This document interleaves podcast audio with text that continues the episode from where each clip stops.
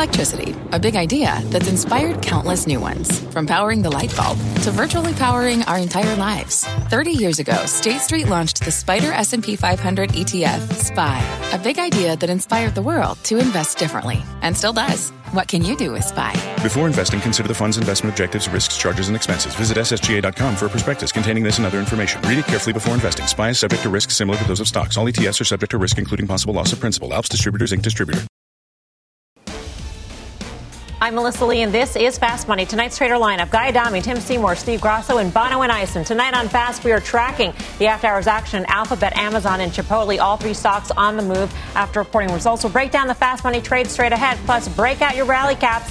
Wall Street just handed in its best day since November. Find out how our traders are playing today's pop, and later, the YOLO trade goes bust. GameStop, AMC, BlackBerry, all getting back down to earth today. So, did we just witness the last stand in the Reddit rebellion? One of our traders says, not even close. More on that straight ahead. But we start off with a bombshell out of Amazon. Founder Jeff Bezos is stepping down as CEO. He will become the company's executive chairman. The stock higher in the after hour session. Uh, let's get straight to Deirdre Bosa with the details. Debo.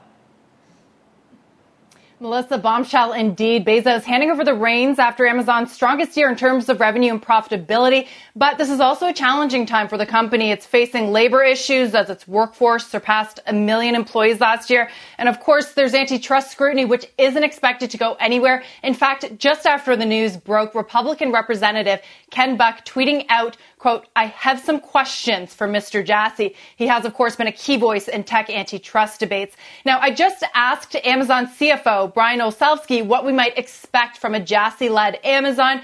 And he said that Andy brings his own skill set. He's a visionary leader in his own right, and he understands what makes Amazon such a special, innovative place. Olsavsky also said that investors can expect a lot of continuity because Jeff Bezos will still be very involved and he will have input on new businesses and product lines. Remember too that Bezos is still Amazon's largest shareholder, so he's not exactly retiring here. Now the timing of the announcement may come as a surprise, Melissa, but certainly not the man who is tapped to take over. Andy Jassy has been at the company almost as long as Bezos, and he pioneered the cloud computing business years before rivals like Google and Microsoft even got started. Now, in a memo to employees, Bezos writes that Jassy will, quote, be an outstanding leader and he has my full confidence. Now, as for earnings, which was certainly overshadowed by that announcement, they were very strong indeed.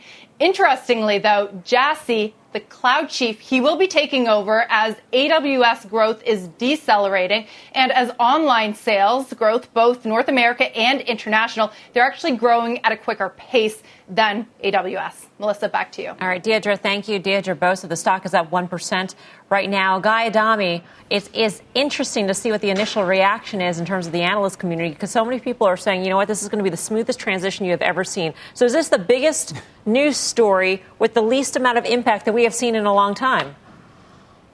It's exact. I think that's a, it's a huge story, no question about it. We should be talking about it. I think if this happened five years ago, it would be a much different story in terms of the way the stock is trading.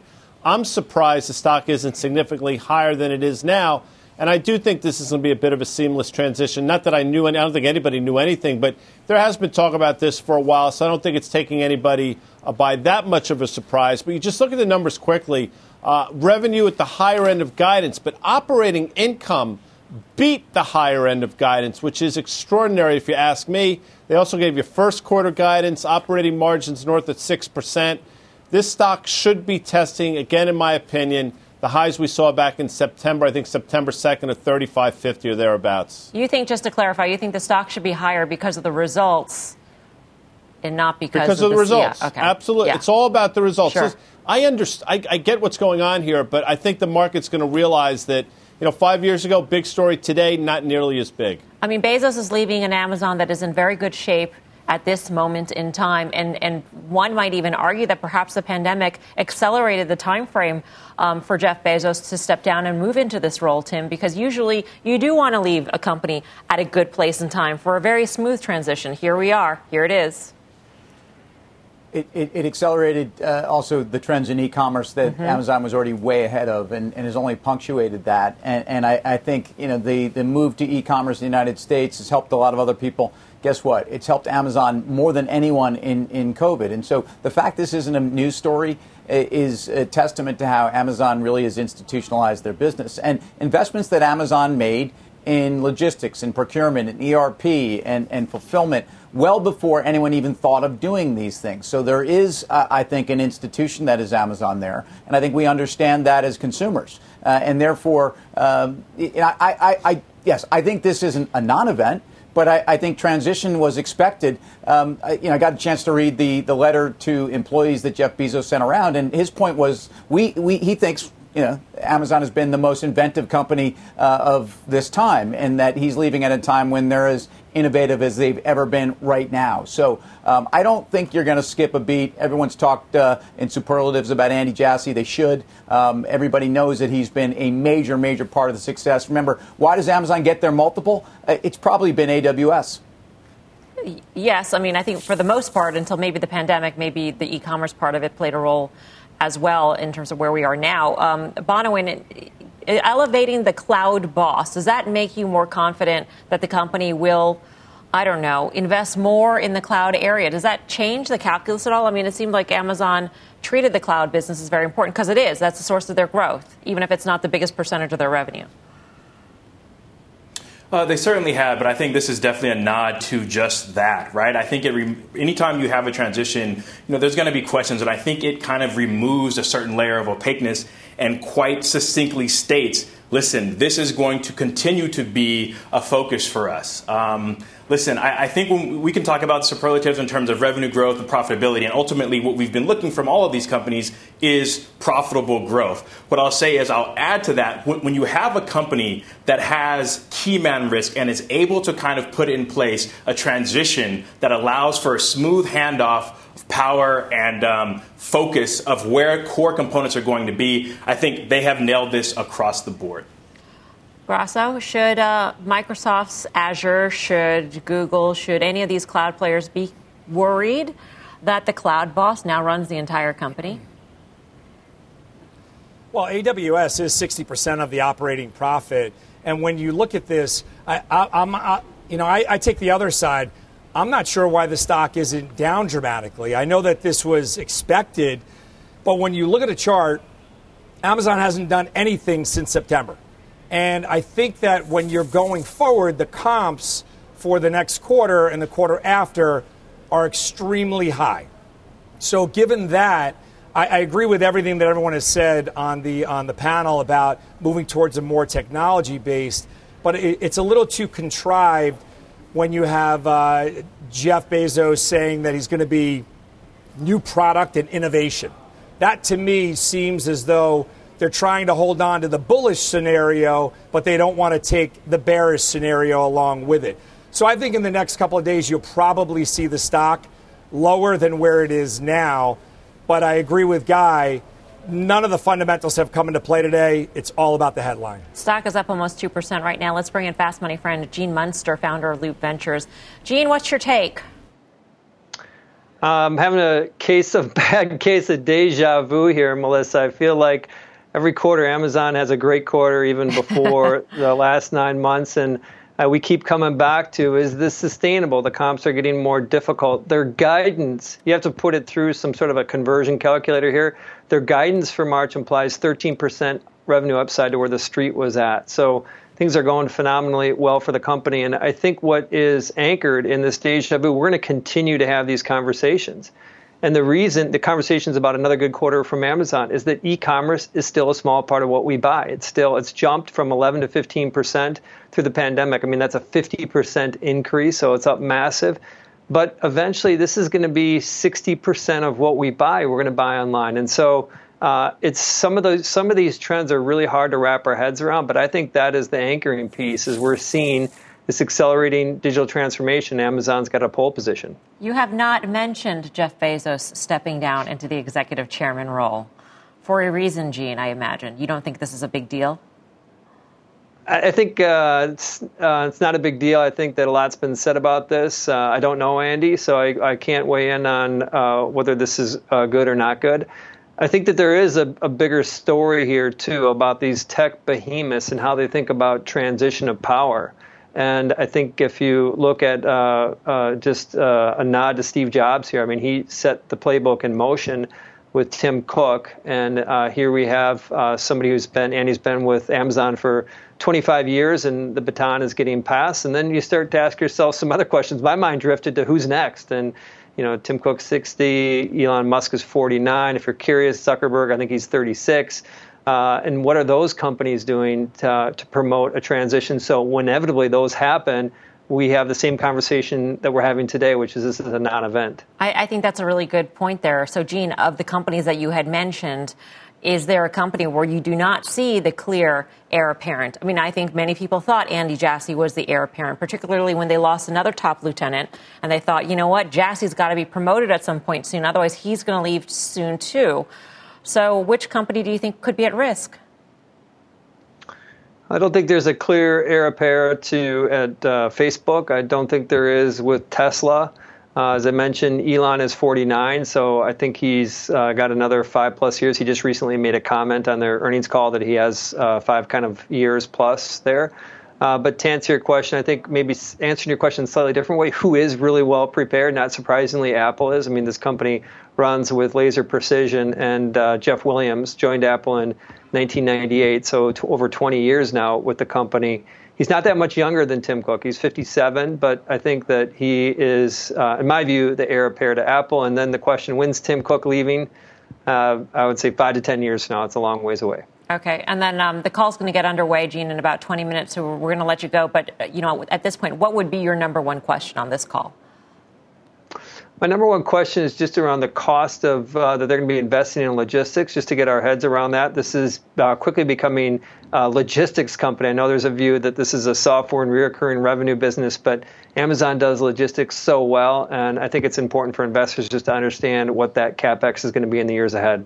All right, Gene, good to see you. We'll check in with you a little bit later on after the call gets underway. Gene Munster of Loop Ventures. Thank you. Um, Guy, I don't know. I mean, I thought it was an interesting point in terms of who else out there might not have an heir apparent? It's kind of, I mean, if you think about Facebook and Tesla, that could be a major crisis if we if we find that these CEOs are out at some of the biggest tech companies out there. Yeah, but the, given what Gene said, and given both those gentlemen's age, I don't think it's anytime soon. So it's probably a five to eight year window, and you know who knows who emerges uh, over the next few years to sort of take the stewardship there. So I don't, I don't, again, I don't think it's a big deal. I, I think this would have been a big deal six, seven years ago for Amazon. I don't think it's a big deal now. I, am sure there are people that are concerned, but you just look at the quarter, um, just some of those metrics, and then look at the guidance. I mean, look at the operating margin guidance for next quarter.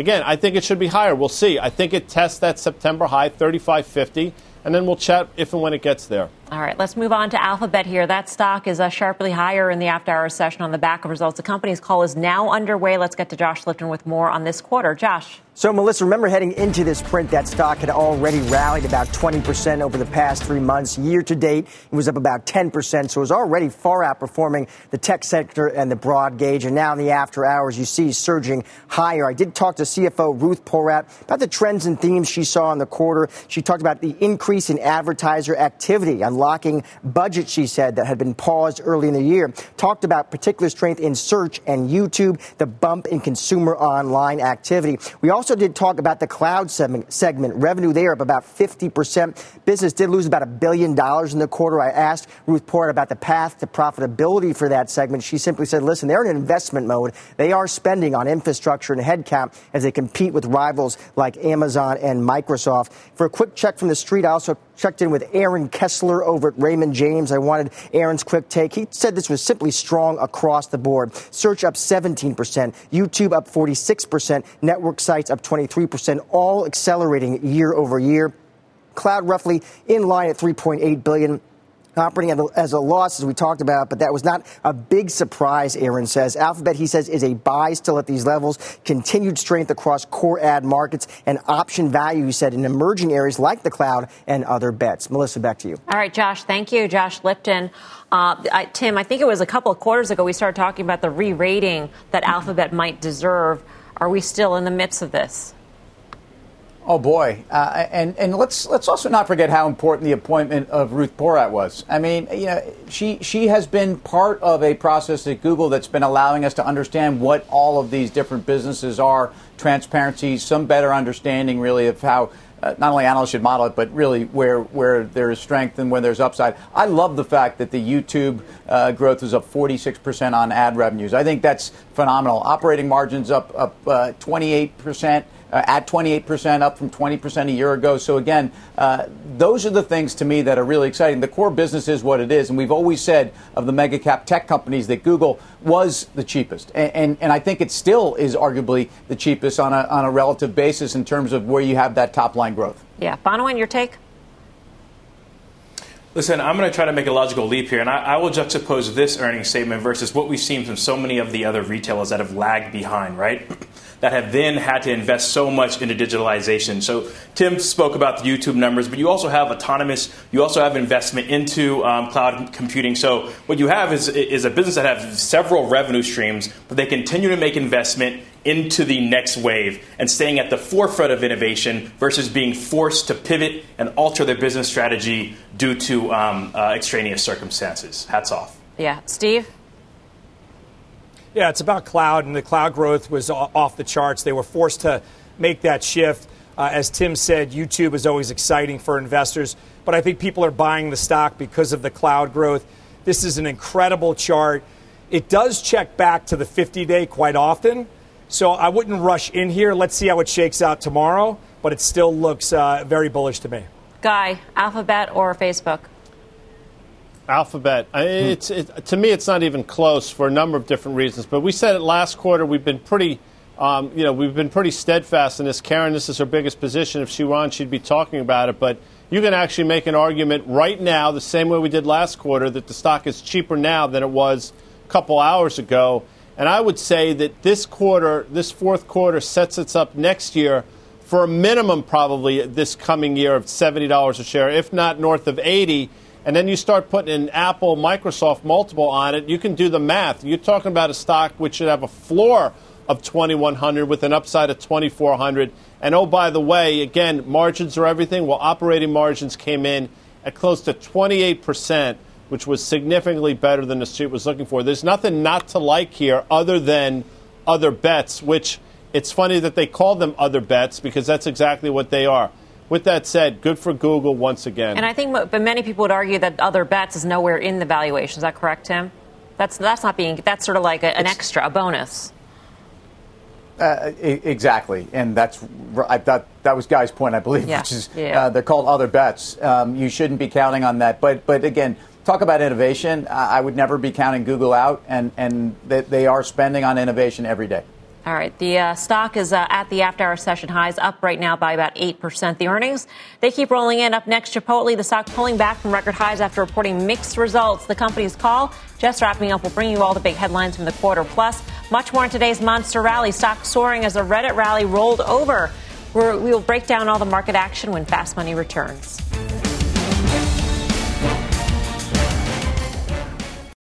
You seek the key but first, you must learn the ways of precision, craft, and performance with Acura's all-electric ZDX. With a premium Bang & Olufsen sound system up to a 313-mile range and a Type S variant with an estimated 500 horsepower, the ZDX is their most powerful SUV yet.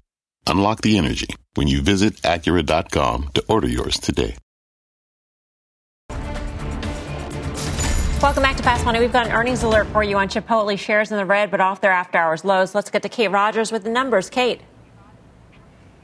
Hey, Melissa, a mixed Q4 for Chipotle with EPS coming in below estimates, revenues right in line, same store sales increasing 5.7% in Q4. Digital sales always in focus with this company up 177% in the quarter to 781 million, just about half of sales in Q4. But for the full year, they grew 174% to $2.8 billion, also just under half of all sales for the year. Delivery accounts for about half of digital sales sales at this point.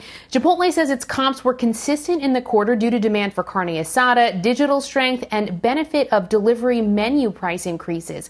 Comps improved toward the end of December, and January comps grew around 11%. Now, assuming the pandemic doesn't worsen, the company is guiding for Q1 2021 comps to be in the mid to high teens. No comps guidance was given, though, for full year 2021, given ongoing uncertainty, but Chipotle says it is planning for about 200 restaurant openings. CEO Brian Niccol says response to new items, including cauliflower rice, has been really strong, and the company is also testing right now quesadillas as a digital only item in a few markets, and smoked brisket is also making its way through the testing process. Chipotle says it has 19.5 million loyalty members right now in its Chipotle Rewards program. The stock was a pandemic winner, seems to be on track to continue that trend in 2021, given what we've seen this corner. Executives sounding really confident on the call, and CEO Brian Niccol will be on Mad Money tonight. So tune in for more of that, Melissa. Back over to you. Look forward to that. Kate, thank you. Kate Rogers, I don't know, 522 p.m. Eastern Time, listening to all the menu items. I'm, I'm getting hungry. Um, Guy Adami, what do you make of this 1.5% decline in the after hours session? Well, you know, you know you want me to say it, and I know America's wanting wait, wait, me to say wait. it, Are so you I'll going to talk? it. Wait, wait. What are you going to say? Burri- something No, with a you know exactly what I'm I know gonna say, so exactly you what you're going to say- say. Be No. I'm not going to say it. I'm not saying it. You want to say it? Go ahead, Oh, say it it. wasn't a burrito. It wasn't a burrito blowout, That's right. unfortunately. Actually, it was a disappointing quarter. I understand now. I mean, the digital growth is ridiculous, and the EPS growth is outstanding as well. But they missed. I mean, let's put it out there. It was a miss. I'm actually very surprised the stock isn't down more than it is. It made an all-time high during the day today, and I think it's only down marginally in the after hours. If you see the stock hang in there, it tells you all you need to know. People are betting on CMG. They say valuation be damned because you have the EPS growth to back it up. It's become, you know, Steve used to talk about this with Domino's. To a large extent, it's become a technology play. Margins were a little disappointing, but if you can't sell CMG off on the back of what is a disappointing quarter, in my opinion, that tells you all you need to know. So maybe it was a reverse burrito blowout, Mel. I don't know what a reverse burrito blowout. I can't. I mean, my mind is reeling. It's a very vivid image, though. Um, in, in terms of the technology, they've got the technology, but also the constant menu innovation, which I think during this pandemic, Bonawyn, may be important because people might be fatigued ordering from Chipotle again and again. But if they can get a cauliflower rice, you know, if that floats your boat, then you know you might you might go there again. Now we're talking. Be mindful of that waistline during this pandemic scare here.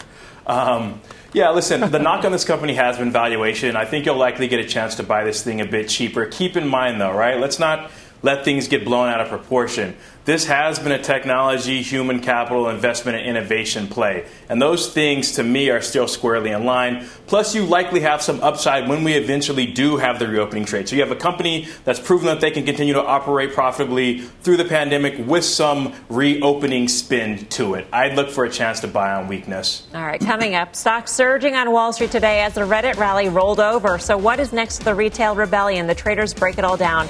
And we are all over this big news out of Amazon. Jeff Is stepping down as CEO to become the company's executive chairman. The company's analyst call is about to kick off. We will be on it. We'll tell you what they're saying about this bombshell announcement. Keep it right here. Fast Money's back in two.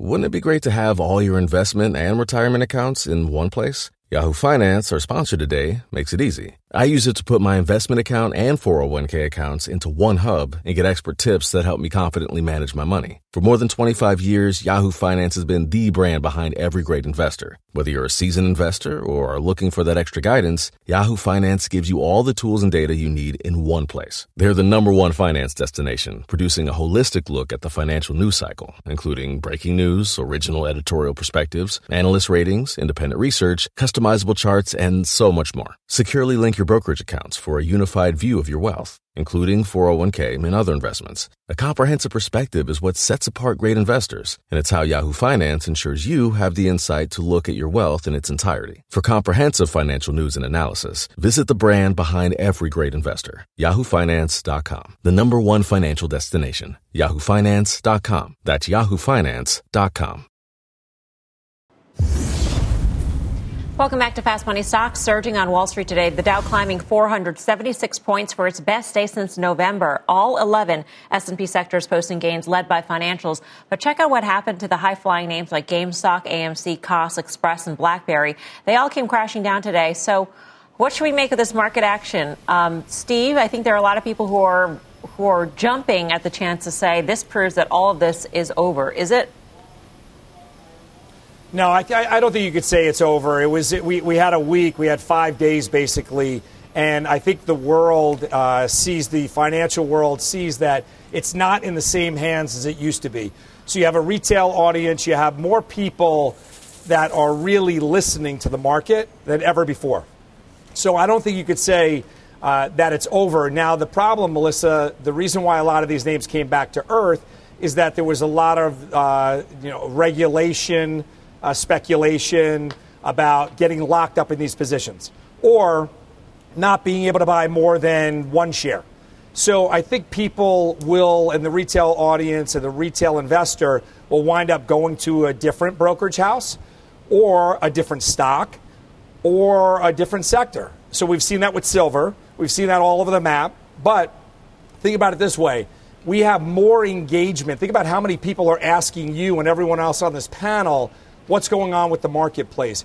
So I think the, uh, the, the resurgence or the power that we've seen in the retail community, I think is, is, is not over at this point. We're just going to see it maybe in a different stock, different venue, different brokerage. But I think uh, regulation sort of has to simmer down here because there was a lot of fear that brought the end to these trades. I think it's really interesting that a lot of sort of the more established players on Wall Street might take a look at these stock declines today and yesterday, Bonawyn, and just assume that it's over, that this corner, in this corner of the market, the people who are invested in these stocks lost their shirts, they're out, they're going home with their tails between their legs. And, you know, a lot of people still made money off of them. And, and as Grasso had said, even if they are out of these names, there are other names out there. Do you think that these retail traders go away? Because it, it doesn't, I don't know, maybe this is just my my observation on this whole Reddit thing and Wall Street bets, but it seems like they're they're engaged now. They are interested in the markets, even if it's not GameStop anymore or AMC anymore.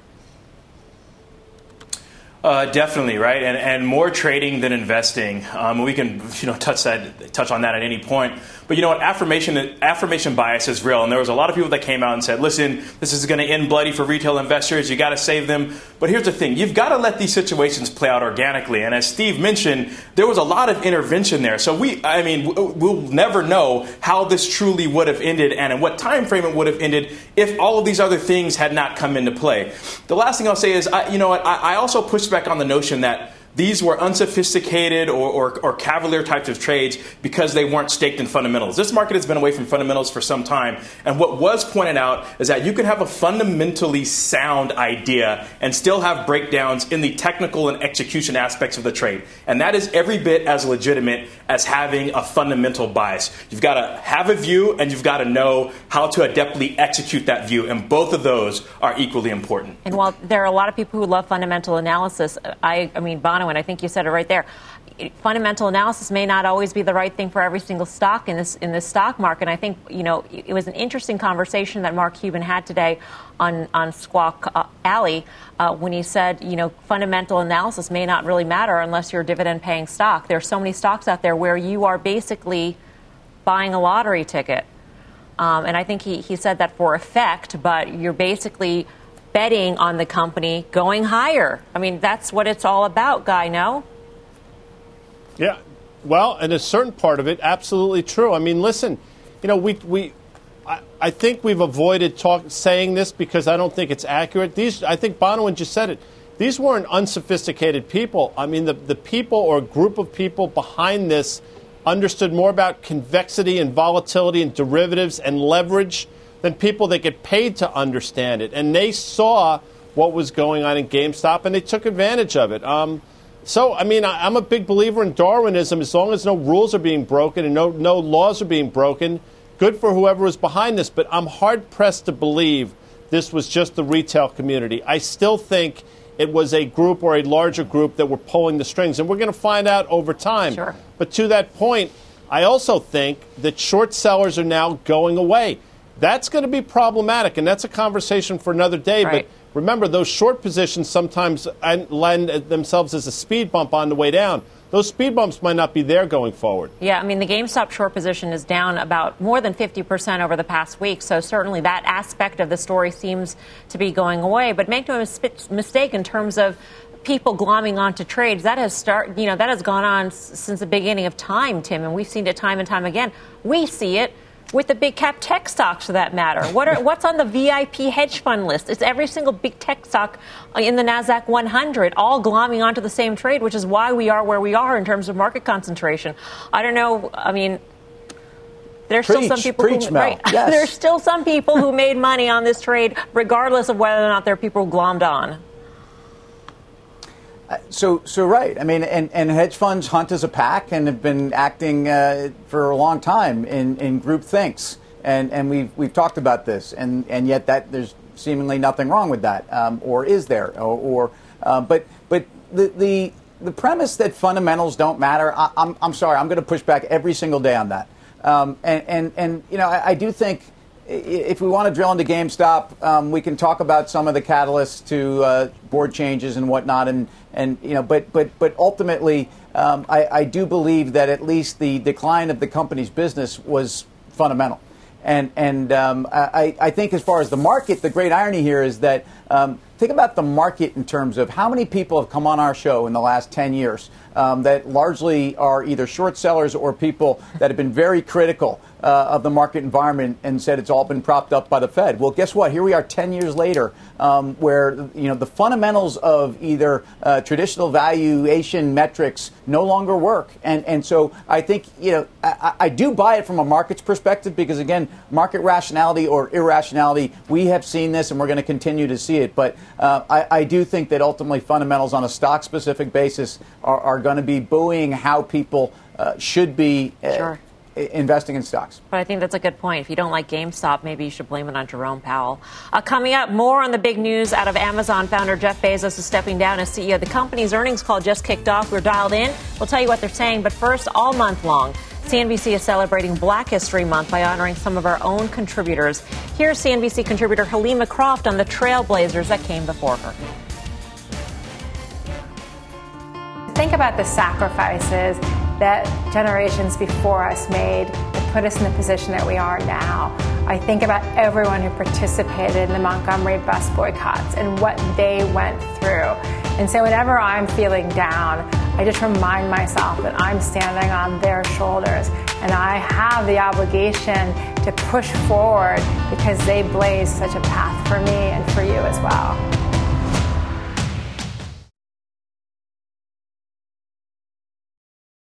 Welcome back to Fast Money. Amazon's call is now underway. We will uh, keep you abreast of what they're saying about Bezos stepping down as CEO as we get it. Meantime, it is time for a trader triple play. The three big stock moves on our radar today. Let's kick things off with Alibaba reporting better than expected earnings. Sales surged last quarter and its cloud division turned a profit for the first time ever. Wasn't though enough to help the stock. Baba closing lower today.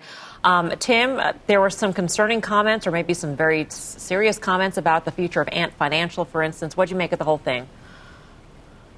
Well, as we've talked about on it, you know, as far as Ant Financial and the valuation implied in, in Alibaba right now, it, it's it's not in the price. Um, I think it's it's optionality, and I don't think it should be. I think it actually there is intrinsic value there, but but I, I, I think there's been a mis uh, understanding of the regulatory dynamics in China, and, and while Jack Ma at times certainly has put pressure on himself. Um, I think the things that Alibaba are suffering from in terms of regulatory headwinds will work themselves out, and that the regulator needs to do what they're doing. Um, the story today on earnings was look, great that the cloud business is growing. Uh, there definitely was some margin pressure. It's interesting that their other bets uh, part of uh, uh, the revenue stream is, is something that also was a bit of a disappointment and a little bit more important there. But uh, a name I'm long, look, you, you've gotten back up to this 255, 260 area. There is a little bit of short term resistance, but I think this is all about perception on the stock and a discount that's been put on it based upon, uh, I, I think, more sovereign risk than anything else. All right, uh, let's move on to Exxon, the oil giant, reporting a $20 billion last, uh, loss last quarter. Its fourth straight quarterly loss, but the company was able to beat on the bottom line. Shares moving higher on the day. They did come out and very strongly reaffirmed its commitment to the dividend, saying that it, if it ever got into the situation where oil moved back down to 45 bucks a barrel, it would it would be it would defend the dividend and cut spending. Um, Guy, what's your take? Is that the kind of oil company you want to be in? If at all, I don't think so. I don't know why they need. To, yeah, I don't know why they need to make comments like that. And do you need to be in it? needed to be in it back in October, November when we were talking about it, um, and, and we said a long time that that 31 low was a huge double bottom, gave you a huge opportunity to the upside when nobody's paying attention. And then you had Exxon taken out of, I believe it was the Dow, if memory serves, and that actually sell-off lasted a day. Look where it just traded up to. You talk about a huge double bottom. Now you have a pretty huge double top in the form of 50 and change, which is where we topped out at back in June. Uh, I think this stock heads back to – the high 30s, low 40s. And I don't really necessarily need Exxon telling me that they will defend it in an environment where oil goes lower. I don't think in, into 2021, I don't think that's the rhetoric, not the rhetoric. I don't think those are the statements we need to hear. All right, let's round out the triple play with UPS. The stock is higher on an earnings beat, revenues jumping to a record high. Our own Jim Cramer just sat down with UPS CEO Carol Tomé. Here's what she had to say. For the first time in a long time, our revenue grew, grew, faster than our volume. That's what we mean when we say better, not bigger. And we were able to do that while delivering excellent service in this holiday peak time. And I was really happy with the productivity that we showed on the bottom line. So we are positioning this company for some really great things. Full interview is next on Mad Money, top of the hour. Meantime, Bonawyn, what did you make of the move? Listen, I think it was generally a strong quarter, but this name has been trading sideways. I think since you know July or August, maybe September, you know, at the latest. You know, and I, and I love the story, right? And she points out that listen, essentially revenue has outgrown volume or has has grown at a greater rate than volume. But my question is, what is the next thing that takes this leg forward? We've spoken about the B2B versus C2C margin of the business there. We've talked about the tailwinds of having COVID. Uh, for me, I'm just still scratching my head in terms of what is going to be the thing that takes this thing to the next leg higher and breaks through uh, uh, resistance levels that we've seen over the last six months or so. All right, coming up, the Amazon call is underway. We're 12 minutes in. We're monitoring it. We'll bring you all the big headlines surrounding Jeff Bezos stepping down as CEO, now executive chairman, starting in the third quarter. Later, PayPal and Rally Mode are options traders paying up for this name ahead of earnings. We got the trade and much more when Fast Money returns.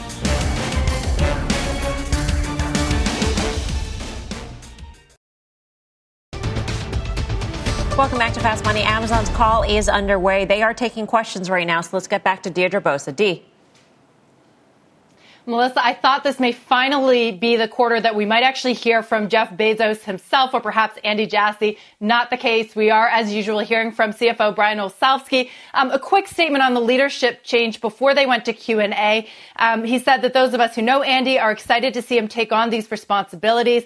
We're excited that Jeff Bezos, that is, will retain an important role at the company. He has created a culture of innovation. We remain bound by our common focus and obsession on the customer.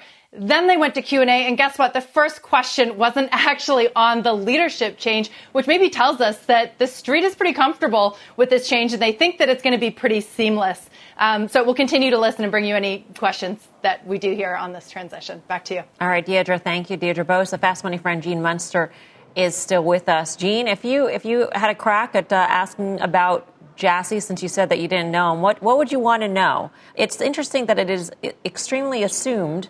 There, there's a certain level of comfort across the street with this guy taking over.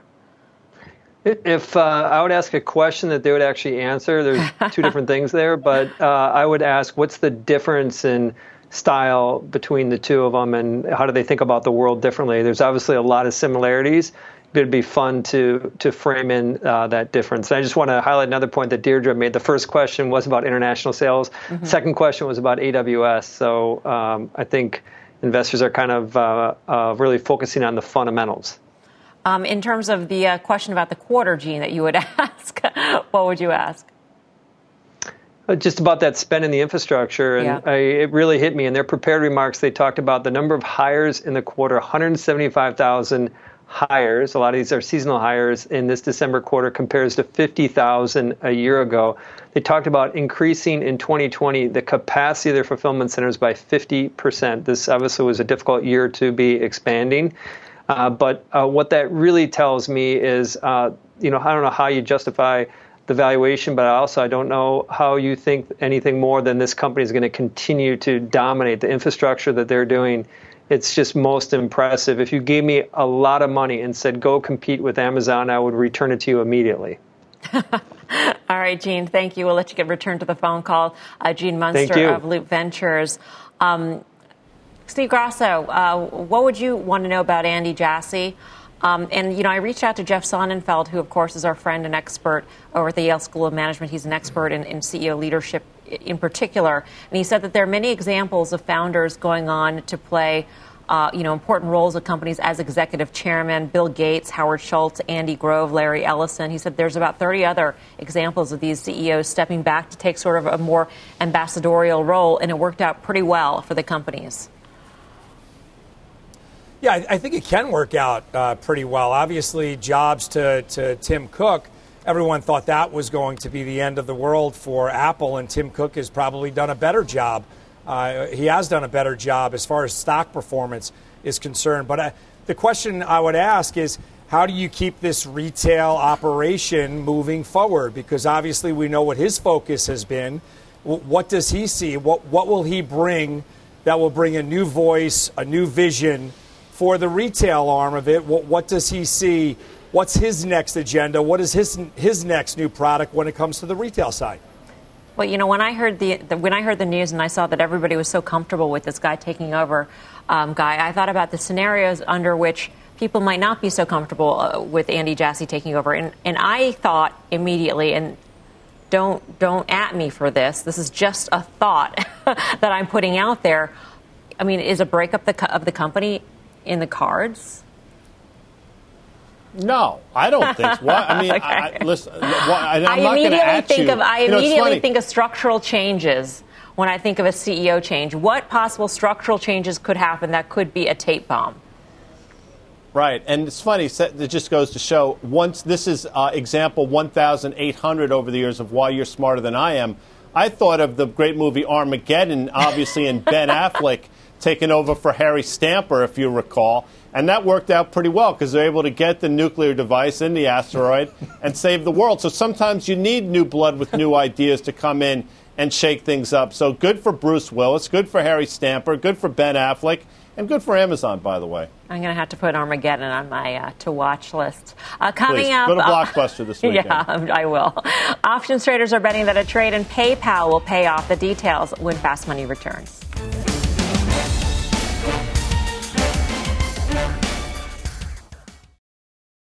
Welcome back to Fast Money. Quite a few big names still on deck to report this week. Qualcomm, Ford, Activision, Blizzard, and Regeneron all still to come. But Bonawyn spotted some interesting options activity in PayPal ahead of tomorrow's report. So Bonawyn, what'd you see? Interesting indeed. So uh, calls and puts were roughly in line, and that's not insignificant, particularly when we see this wave of upside call buying that seems to be in vogue at the moment. I'll jump ahead to the options implied um, move. Options are implying about a 7% move in either direction between now and Friday. Compare that to about 5 and 3 quarters, 6% of what we've seen over the last four fiscal quarters. And the trade that really jumped off the tape to me about uh, 3,000 or so of the 250 calls expiring this Friday traded for about 770, putting your break even at 257.70 or 103.5% of spot. I will also mention that we did see about 2,500 or so of the 230 puts trade. So, yes, there's still some bullish sentiment going into earnings, but this seems to be a much more measured approach than we've seen in some of the other peer names. All right, thanks for that, Bonawyn. Um, Tim, what do you make of PayPal? Um, you know, I, one of my colleagues likes to say, "Let your winners run," and and you know that's a, mistake I've made with PayPal. I mean, this is a case of a company that continues to re-rate, and and I, I think a lot of people have also gone to the valuation argument on this one. I, I think when you look at the COVID environment, obviously the, the winning hand that PayPal brings to the table, why that was accentuated, why that was accelerated. Um, companies continues to be a dominant player around the world, especially where banking is uh, you know has less infrastructure. So um, don't own the name. Uh, wish I was still in the name. Uh, don't like the valuation. Incredible company. You mentioned re-rating, and part of that is because of Bitcoin and, and the view that people who go onto the app to buy Bitcoin will do other transactions on PayPal, which will help uh, the bottom line. Steve, where do you stand on PayPal? I, I, I like it. And I like the whole space. I mean, look at the history of Square. Square's in that same uh, space. It's a, it's a competitor to PayPal, but Bitcoin has definitely been a tailwind to this, as well as the pandemic and everything else. But I would assume that these things can continue to move higher. So I like the space, even even with the valuation, as Tim uh, pointed out. All right. For more options action, be sure to tune into the full show. That, of course, is Friday, 5:30 p.m. Eastern Time. Coming up next, we've got your final trades.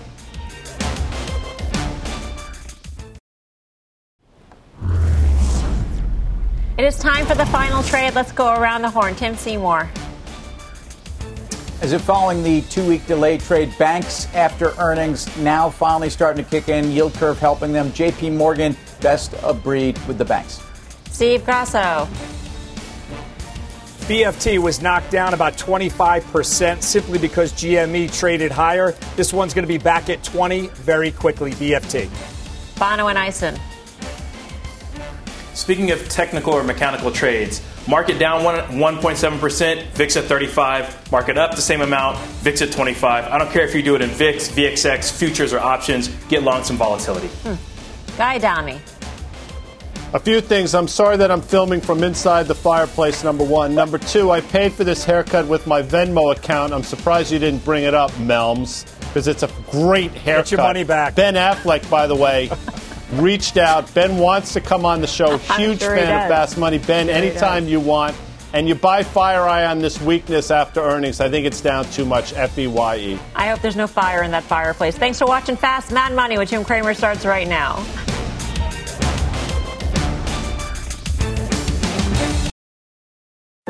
What's on the horizon for financial markets? At PGIM, it's a question that over 1,400 investment professionals relentlessly research in pursuit of your long term goals. Specialized across asset classes, but united in collaboration, our teams provide global and local expertise. Our investments shape tomorrow, today. Pursue your tomorrow with PGIM, a leading global asset manager.